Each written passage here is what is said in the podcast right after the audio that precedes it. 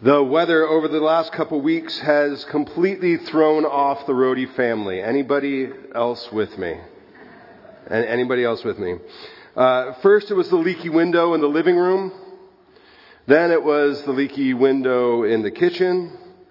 During the second storm, we realized that we don't have rain boots that fit all of our kids because we don't usually need rain boots to fit all of our kids. And don't even get me started about the dog. Labs are supposed to be water dogs, right? You'd think the stuff falling from the sky was terrifying.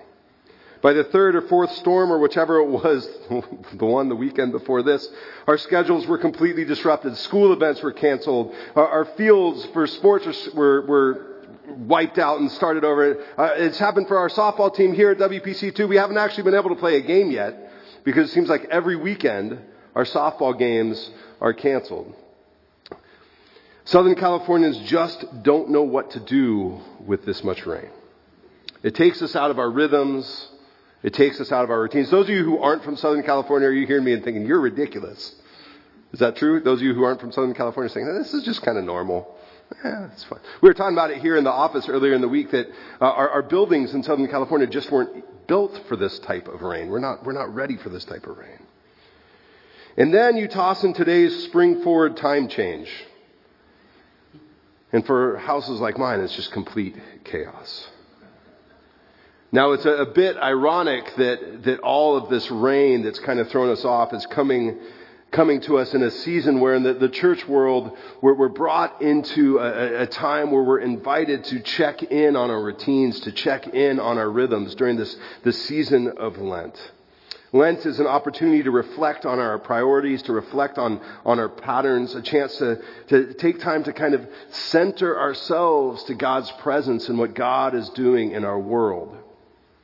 As a church, we're, we're, taking time this season to practice different types of prayer together. The, the whole idea, again, is that we talk about prayer on Sunday morning and then we go home and practice it and gather together on Wednesday nights to practice it as well.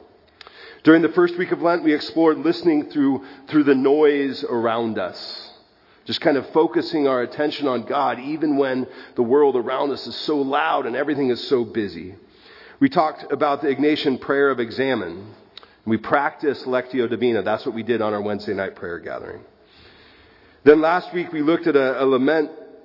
Uh, we looked at lament, and uh, one of the things we shared is that lament is an important part of being vulnerable before God, being honest, just kind of opening ourselves up to God. This morning we're exploring kind of the everyday piece of prayer. What, what does it look like to set a routine and a rhythm where we are in prayer constantly throughout our day? In Psalm 116, which was our first passage morning, this morning, the psalmist writes that he loves the Lord because God turned his ear to his cry. Then in the second verse, the psalmist responds by saying, And I will call on his name for as long as I live. So, what does it look like to call on God as long as we live? What does it look like to set a, a rhythm where we don't just call out to God as a last resort, but we make prayer a part of the first thing that we do in our day? When we wake up throughout the day, when we go to bed, to make prayer a part of our, our daily rhythm. Toward the end of his first letter to the church in Thessalonica, Paul wasn't necessarily specifically answering this question, though he gets close, his, his words almost appear like a direct answer. He gives a fairly succinct set of instructions about how to live as followers of Christ. Some of what Paul writes is kind of difficult to follow in places, but, but I don't think so here. I think it's, it's fairly direct. It was fairly direct to the church then, and, and I think it's fairly direct to us as well. Starting in 1 Thessalonians 5:16, we read this. Rejoice always. Pray continually. Give thanks in all circumstances, for this is God's will for you in Christ Jesus. Do not quench the spirit. Do not treat prophecies with contempt, but test them all. Hold on to what is good, reject every kind of evil. May God Himself, the God of peace, sanctify you through and through. May your whole spirit, soul, and body be kept blameless at the coming of our Lord Jesus Christ. The one who calls you is faithful, and he will do it. This is the word of the Lord. Thanks be to God. Our oldest daughter sings in the Los Robles Children's Choir here in our community. And on, on Monday, they had an opportunity for a, a tune-up concert of sorts at the Reserve Retirement Home off of Moorpark Road. Uh, I, I, picked her up and we went right after school. And after the, the mini concert, there was a, a sing-along of sorts with some of the classics. There's nothing like getting together for an interna- or an international, an intergenerational jam session with songs like "You Are My Sunshine," "Somewhere Over the Rainbow," "In the Jungle." We know those songs. I started kind of singing quietly along as we were singing, and, and then when we got to the fourth song, I, I just couldn't help myself. When the moon hits the sky like a big pizza pie. Well done. Well done. I, I, couldn't, I couldn't help it. I, I, was, I was so excited when, when we were done. I went and picked up Ella and, and I, I, I ran into the, the director in the hallway and she said, well, well, well. Someone had some training. I was so excited. I sent Ed a text and I said, I still got it. I still got it. And then on the way home, we rolled down the windows and sang it at the top of our lungs, embarrassing Ella at every stoplight like a dad is supposed to do. Throughout this series, I've, I've come back to this quote from Eugene Peterson.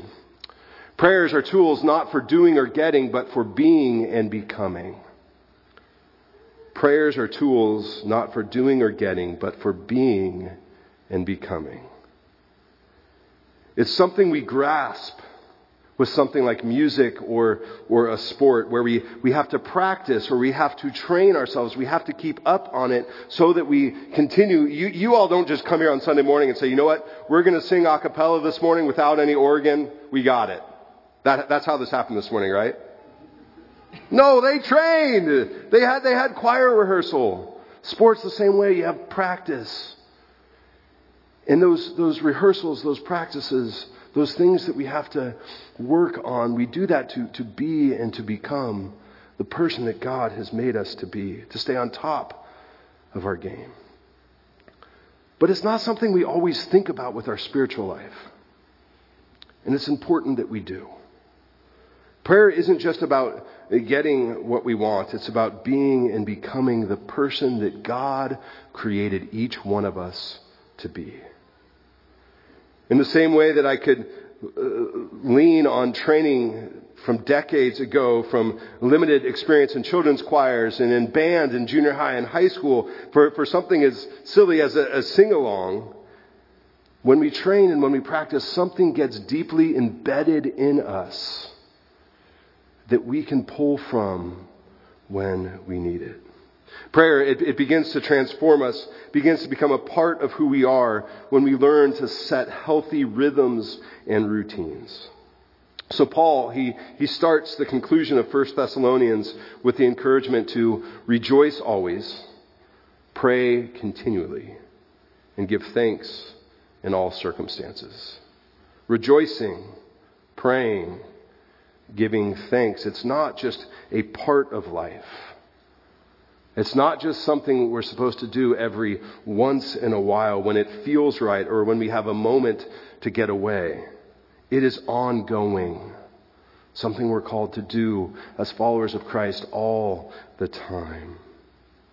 It's something we see often in, in Paul's writings. We, we, we, see it over and over again. He, he's constantly thanking God for the churches that he's writing to, constantly praying for their well being, constantly remembering them. It's not an exaggeration at all to say that for Paul, prayer is as natural as breathing. It's something you do over and over again. When Henri Nouwen writes about this sort of unceasing prayer, he notes that if read in a certain way, what Paul asks here is impossible.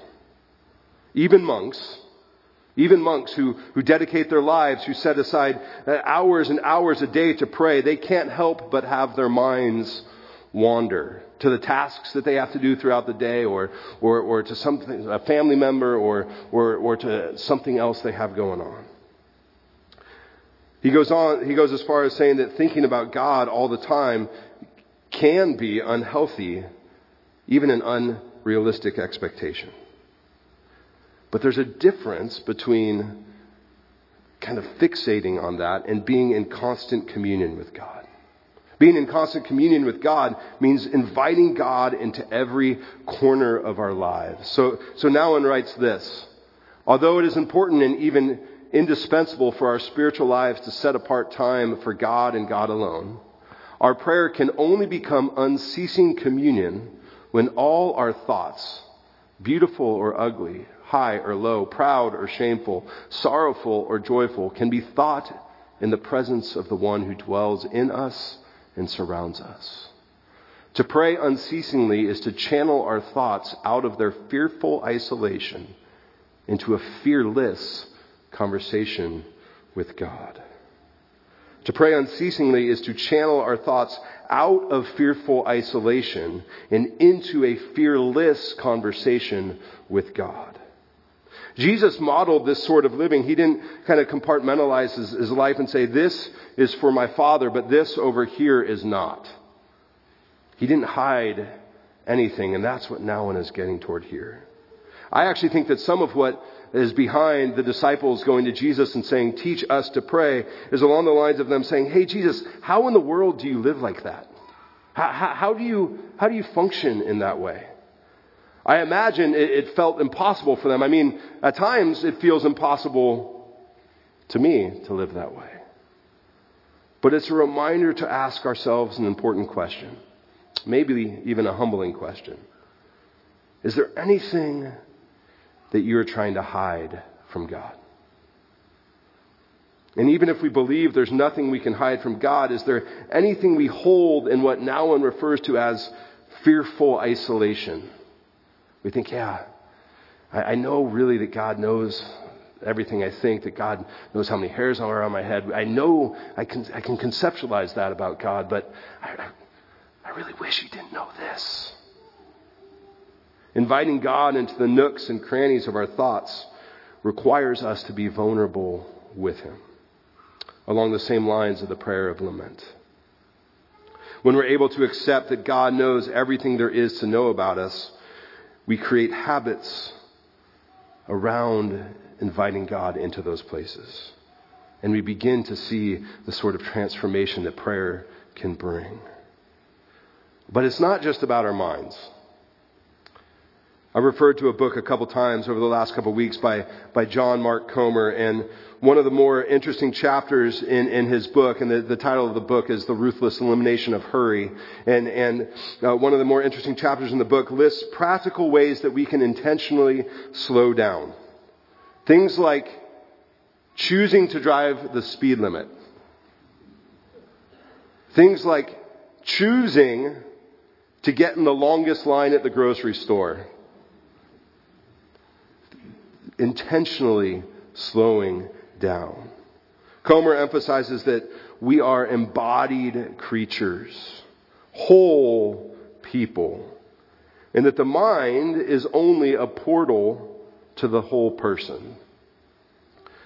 He, goes on to write that we're not just brains with legs walking around. So the rhythms and routines we set should, should impact every part of our lives. For some of that, for some of us, that means that, that we pray best when we're in a particular posture or are moving our bodies. Some of my most memorable, significant times of prayer have come when I'm out on my bike alone or years ago when I'm out on my surfboard alone in the ocean by myself. For some of us, it might be walking. For some of us, it might be kneeling. Some of you might even find that posture laying down. I know for me, that's a great recipe to fall right asleep. But for some of you, that might be the posture. Our prayer gathering this Wednesday is going to focus on a bit on finding that posture. Pastor Jen is going to be with us and leading us through some, some light movement and some, some breathing prayers. And, and don't worry, you don't have to be an elite athlete to, to join in. Um, but it is important that we try to find postures that we can return to that we can return to, to, to put us into that kind of regular time, routine time of prayer. The truth is, even if we'd like to step away from our, our regular routines and schedules to, to get away as, as Jesus often did when he stepped away from the disciples and stepped away from the crowds, it's not always possible.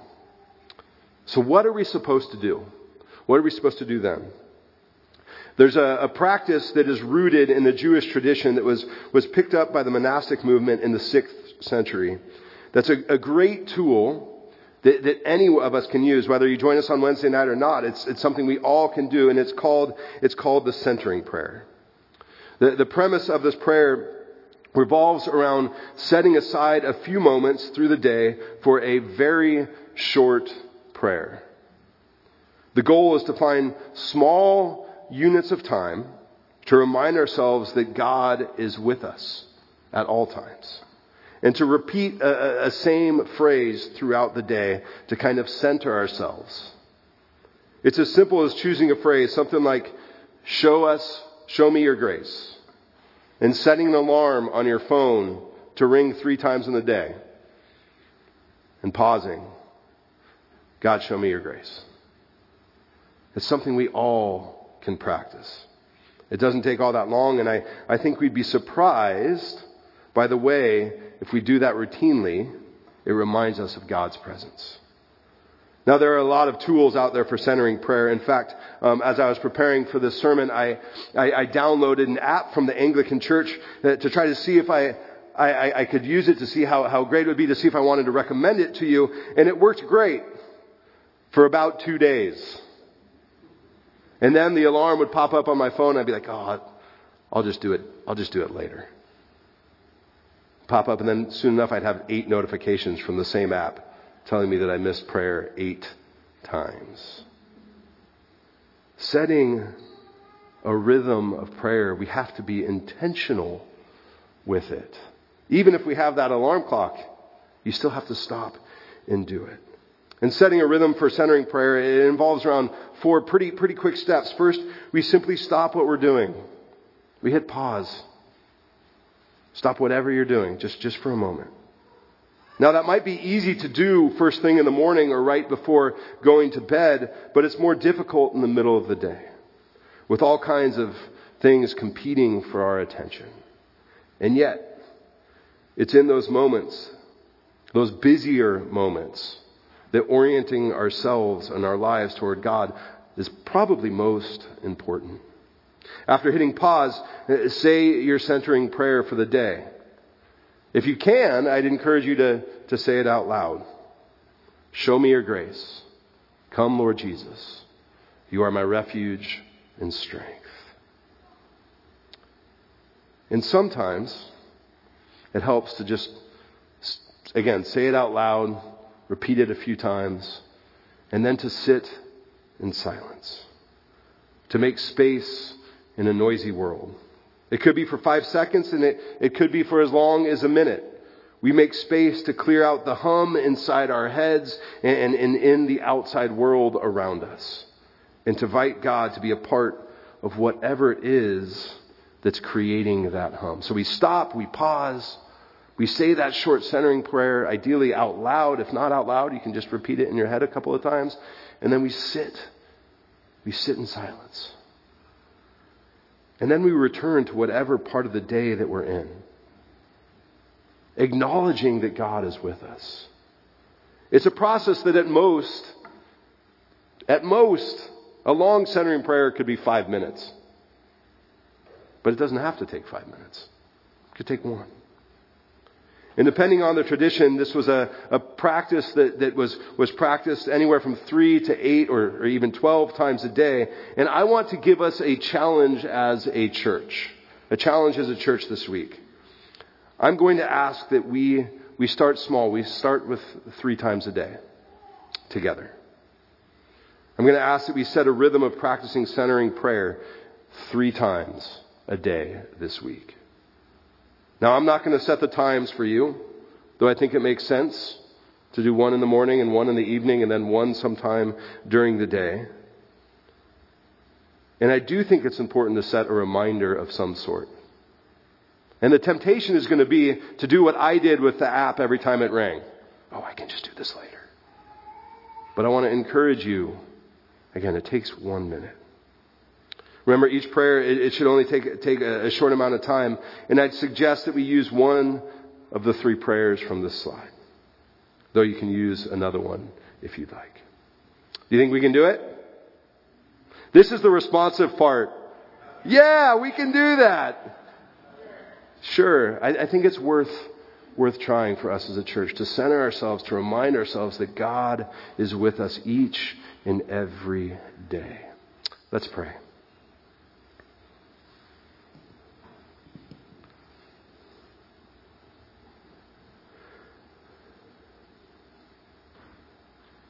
Show us your grace. Show us your grace. Show us your grace. Amen. It's as easy as that.